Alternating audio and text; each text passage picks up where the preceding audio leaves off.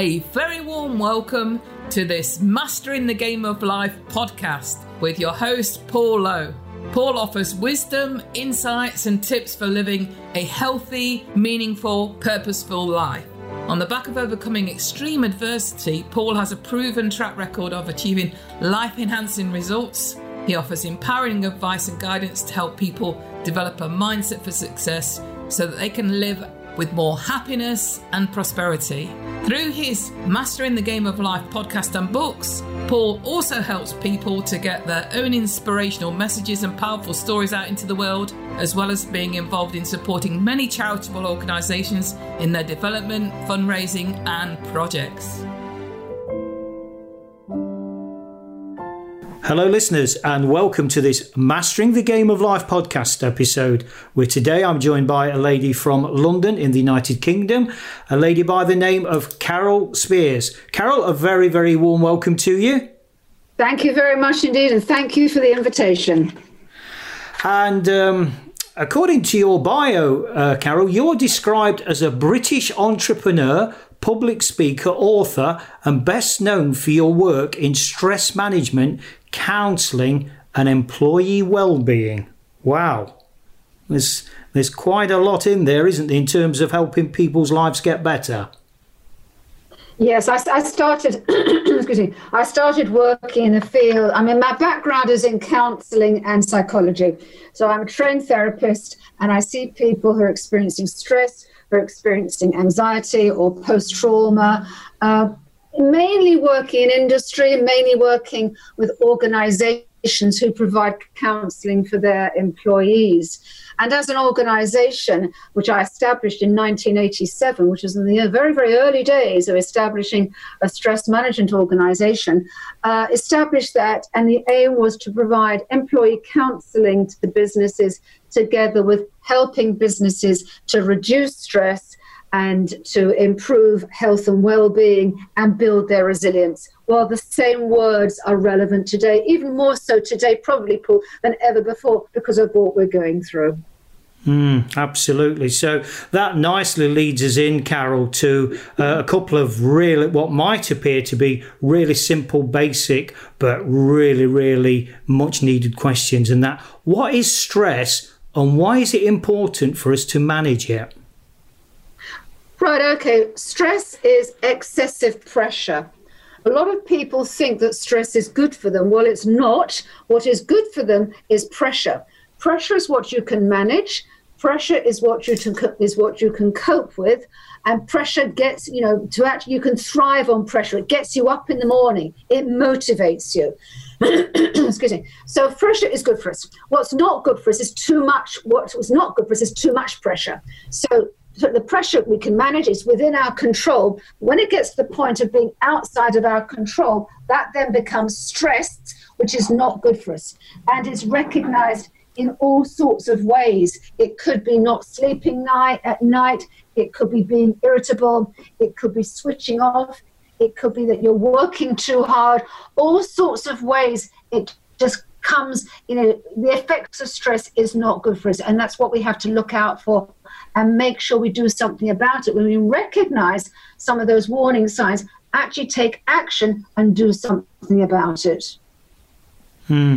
So that yet again, Carol, you know, reinforces that second half of the the double question of why. Is, I mean, it might seem so obvious, but I never like to think it's obvious or presume anything. Certainly not for the uh, the benefit of our listeners. Why is it important for us to manage this? Whether it's pressure, excess pressure, stress. Why is it important? It's very important to manage our pressure so that it doesn't become stress because we want to work at optimum efficiency. We want to work at optimum performance. We want to manage our lives. We want to manage everything that's going on within ourselves. but nevertheless, when it gets to the point of that stress zone, we're out of control. We can't manage it. We're experiencing anxiety. You know, at the moment, we have uncertainty around us. That brings about its own stressors, and it really does. But so therefore, we want to be able to have the ability to manage our lives sufficiently with the pressure going on in our lives. And we all spend time, you know, juggling different balls in the air, uh, trying to balance our lives. Well, we have to manage that work-life balance, our, our lives and our balance at homes and our work as well, very efficiently in order to get that balance that we need. Hmm. I want to take a little bit step back in time, Carol. Um, certainly, when I was um, when I was a youngster, there was a word that was brought to my attention. Didn't quite understand what it was at that early age, but it was in the context of, say, doctors and nurses and teachers. And I think that's probably as best I can recollect, I don't know, 10, 11, 12, when I heard this word and it stuck with me. And it says teachers and doctors and, and nurses, they don't do a job, they follow a, a vocation.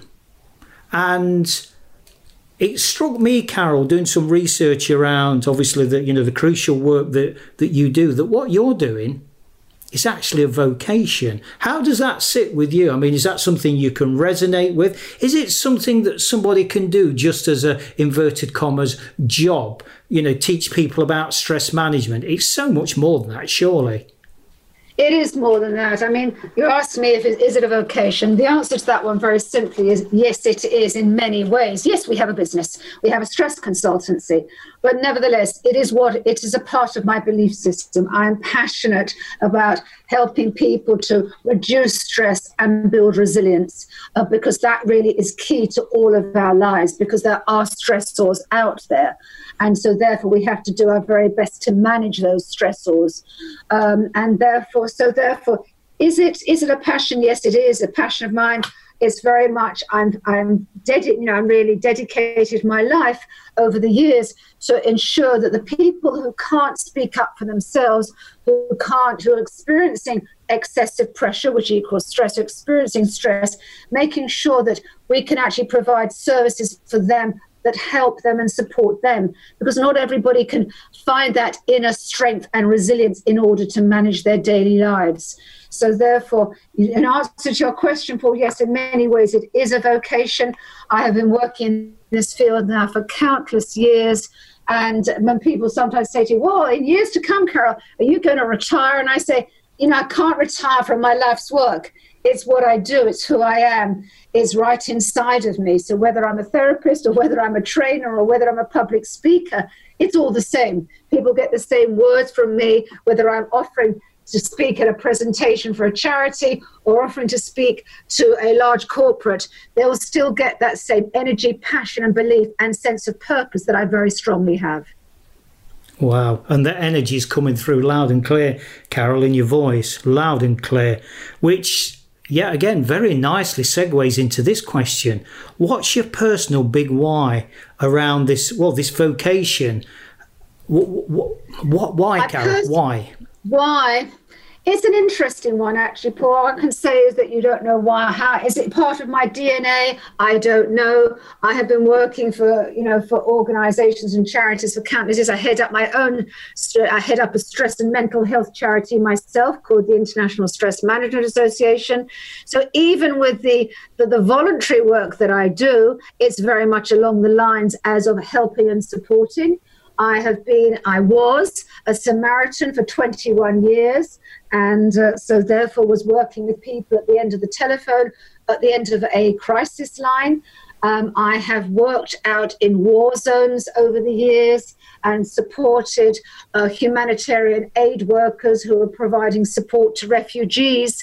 So, yeah, I live, eat, and breathe it. And uh, everybody who knows me knows that's who I am. So it's not difficult to know who I am. It's very, it's very, it's very specific. It's very focused. It's about being able to speak up, as I said, for other people who can't do it for themselves and provide help and support. Not all myself. I have a very wide network of people and organizations with whom I connect with And uh, so from there, I'm very good at connecting. I'm a, a, a I am a, an entrepreneur, as you describe me. I am a, a networker. I connect people with people. We all need to help each other.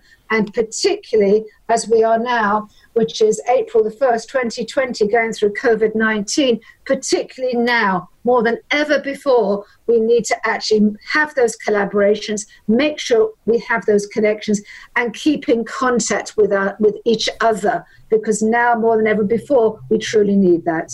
Carol, isn't it interesting that uh, over the years how things change? Um, if I can just be allowed to give a, a short example of a simple four letter word for me, hope, and how that's changed dramatically from, say, two or three months ago, where I was aware of the word and it had a certain kind of attraction. Whereas now, boy, has that word got some real meaning. So, from your very diverse and long standing experience, Carol, within the, the priceless work you do, what, what, how have things changed? I mean, okay, let's let's focus on the hope word. How has hope changed for you? Has it got any significance in the work that you do? I think hope forms a very big part in all of our lives. I think we all need to have that. And I think now, probably more than ever before, 1st of April 2020, and going through the, the pandemic that we are, I think we need to hold on to our positive words. And I see hope as a positive word. Hope uh, is, you know, and those are the kind of the word optimistic, the word positive itself um, positive mindset attitude. These are the kind of words which we do need to hold on to because, particularly at times of crisis, which is where we are at the moment, particularly at those times, we need to look for what is the learning and what is the hope and what is the understanding that comes out of this crisis because we will come out of it in due course, whether it's three, six, nine, doesn't matter how many months or years away, we will come out of it. But what's going to be important what is going to be really important is to actually find out and to work out for ourselves is to learn from the experience. Maybe we learn we don't like being isolated. Maybe we learn I can manage being isolated. Maybe, maybe I can learn about it's important to be positive. Maybe I'd learn it's important to maintain that feeling and sense of hope around us. And maybe it's important to be optimistic about the future because those kinds of words will be important for us to actually have to hold on to for ourselves. And they're important for now.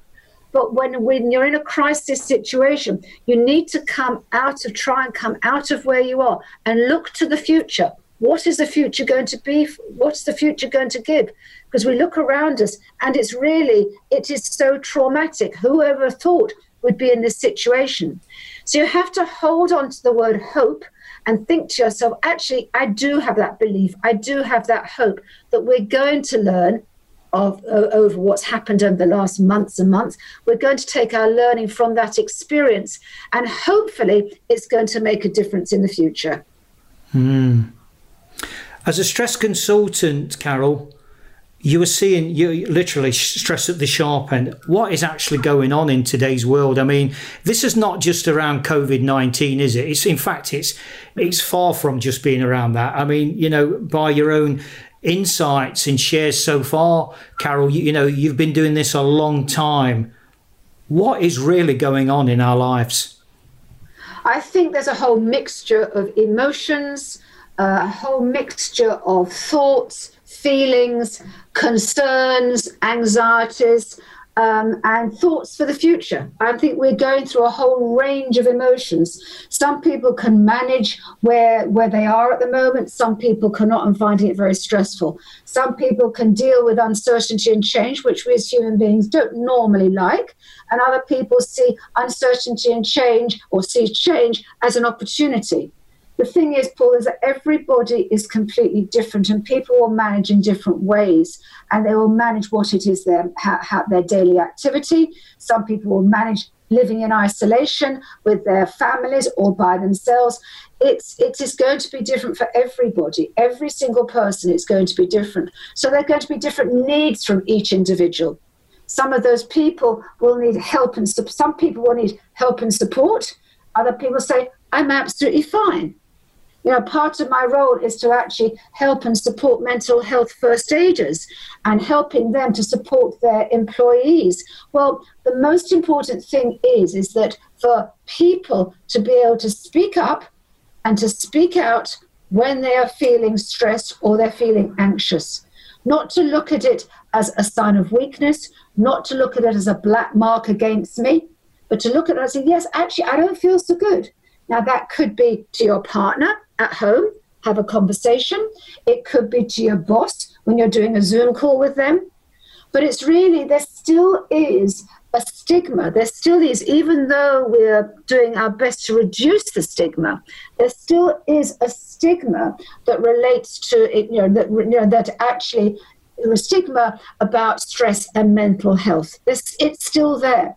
So it's going to be there for a long while to come. So even though there are people such as myself and many other people, such as myself, who are campaigning, who are doing their best to campaign uh, to remove that stigma or to reduce, let's be reality, let's have reality here, to reduce the stigma, nevertheless, it's going to be a point where it is still going to be there. So we're probably in a better place to where we were three years ago, five years ago, 15 years ago. I understand that. Because when I set up the business Paul, in, in 87, I talked about stress and mental health. And people say, oh, can't use the word mental health, Carol. No, no, can't use that word. And I said, well, just saying, I'm going to use it. We have been using it as a consultancy. We've been using it for the past, since 1987. And we also use the word mental well-being, employee well-being. Now, those words all those years ago were really like bit off the wall. There were a few consultants who were talking about them. Uh, but overall, that message has now really moved on enormously. Now we do talk about mental health. Now we do talk about employee well-being. Now we will talk about stress. So we're talking, but you know, saying we have still got a long way to go. This is a campaign, and it's very simple. You need to maintain effort, support, and to those other people as well that need encouraging to get people on board this campaign because this train is, is, is chugging along nicely, but you have to get on it in order to be a part of it. So today, there are more people than ever who are supporting people with mental people with mental health problems. But I'm going to repeat it: we have still got a long way to go. Really reinforces that V word, Carol, doesn't it? That vocation, that you know, that whole acceptance, that understanding, that responsibility that we're in this together there isn't no, you know, there shouldn't be, and I'm using that should word, but, you know, there's no judgment attached to this because one of the uh, people that I follow is Brené Brown, the American psychologist, and her work around vulnerability. And it's that acceptance, again, isn't it, that, you know, we can all wear the mask for survival. And boy, did I, I wore it for decades, for decades. And, but the reality is, to quote Brené Brown, our strength is the acceptance of our vulnerability. And I think, you know, that's only one small part of it, obviously. It doesn't even scratch or begin to scratch the surface, Carol. But it is mm. around this this togetherness and this I can't get away from the word acceptance of do you know what? We're human beings. And by definition, you know, what, what the world might label as vulnerable, fallible, whatever those labels are, that's fine. But I need to feel fine. And that's more important than any word. I mean, how does that sit with you? No, I think that uh, the greatest strength is our acceptance of our vulnerability is very apt. It's exactly what we're saying. But to get people to get to that point is easier said than done. They mm. are great words. And those great words are wise words, they're sound words. We need to have that as a part of our belief system. So, therefore, if you look at the fact that they are words, you know, our greatest strength is our acceptance of vulnerability. Yes, know, we'll say, oh, yeah, yeah, I agree that. But hang on, do you know, saying there's something far deeper in that than just saying, yeah, yeah, I agree with that, is actually enabling people to, to actually speak up about that vulnerability is not easy, particularly if they're working in an organization who doesn't necessarily, you know, isn't necessarily uh, demonstrating a healthy workplace culture. And as far as they're concerned, everybody has to work really, really hard. Just get on with it. We're not interested if you've got a problem. Just turn up, rock up, do your work, and go home. If people feel that they are a number and they don't feel valued and worthwhile, then even if they feel vulnerable, they will not say anything. However, if an employee who's feeling vulnerable is working in what I regard as a healthy workplace culture, where the organization will offer listening, who value listening uh, as, a, as, a, as, as a skill set, uh, uh, uh give provide people an opportunity to think about how they're feeling, what they're doing, how they're managing, give opportunity for them to actually feel that they can that they are worthwhile, that they are not just a number, but they are recognized for who they are and what they do, and also thank them, dare I say it, and thank them for what they're doing on a daily basis, that person will feel valued, recognized, and feel that they're making a contribution into the business. So at that point, then if they have that, and that's the kind of culture that you're bringing about, that is a healthy workplace culture. If that is endemic in your business, that healthy workplace culture, then the chances are, coming back to the word vulnerability, the chances are you'll be able to put your hand up and say, Do you know something, Paul? I've got a problem. Can I speak to you? And that's a part of the culture of the organization for the people to actually then appreciate it's actually good to talk, it's good to listen to other people because they will feel that sense of recognition, value, and important within their community. That I mean the working community. So to shortcut that, if you're feeling vulnerable and you're working in an organization that doesn't value that as important, then and you do, there may not be the right person job fit. If you need an organization who will listen to you, value who you are, and to actually value the importance of speaking and talking and listening and waiting long enough for a response, then the chances are you'll feel able to say, I've got a problem. And the person who, to whom you're speaking will say some very simple words. Those very, very simple words are, How can I help you? Five words. How can I help you? And wait long enough for an answer.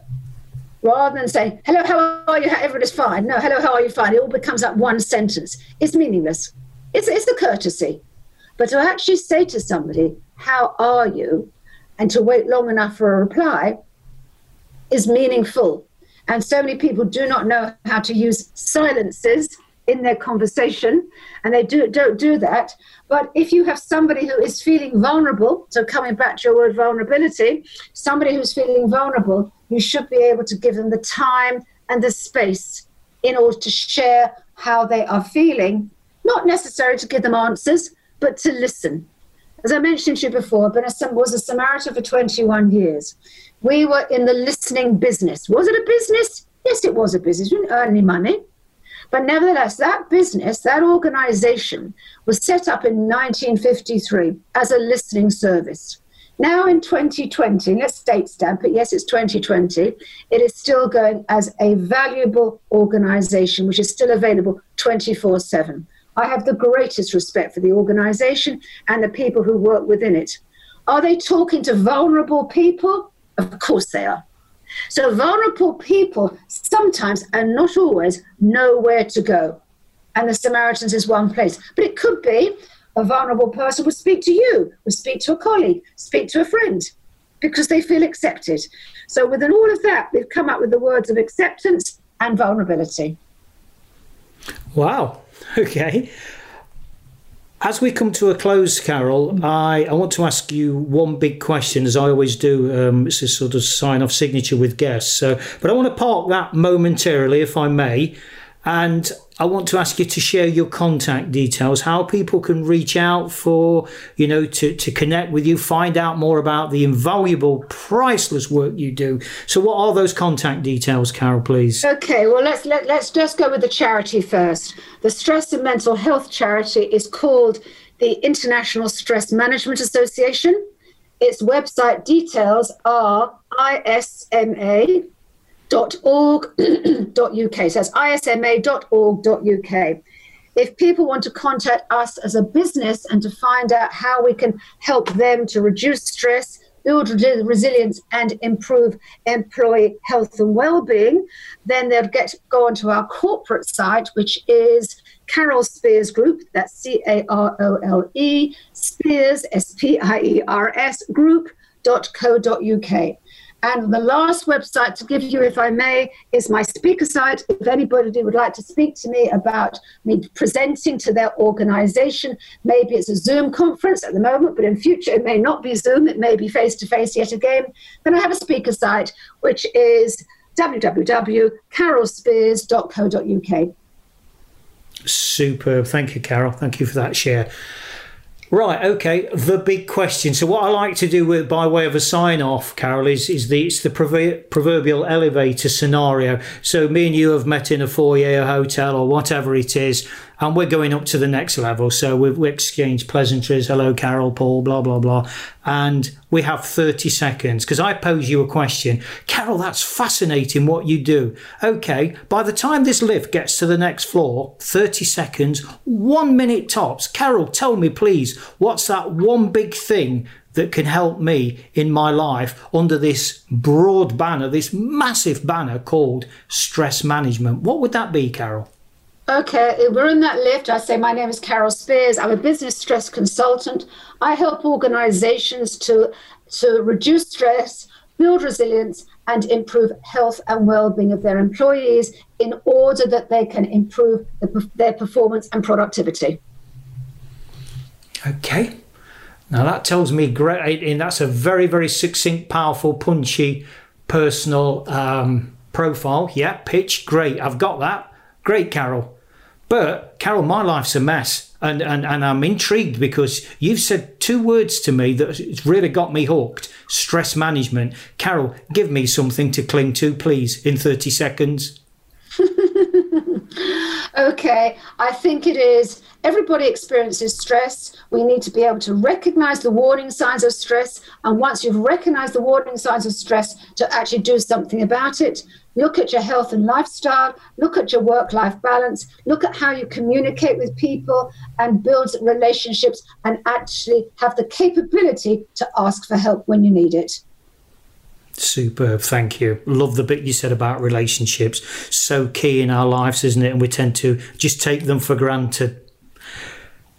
Carol, thank you once again immensely for the share, the wisdom, the experience, the passion that's coming through, the undoubted vocation that you're embroiled in. Sincere gratitude, Carol, and long may your work continue. Thank you. Thank you, Paul. It's been a great pleasure.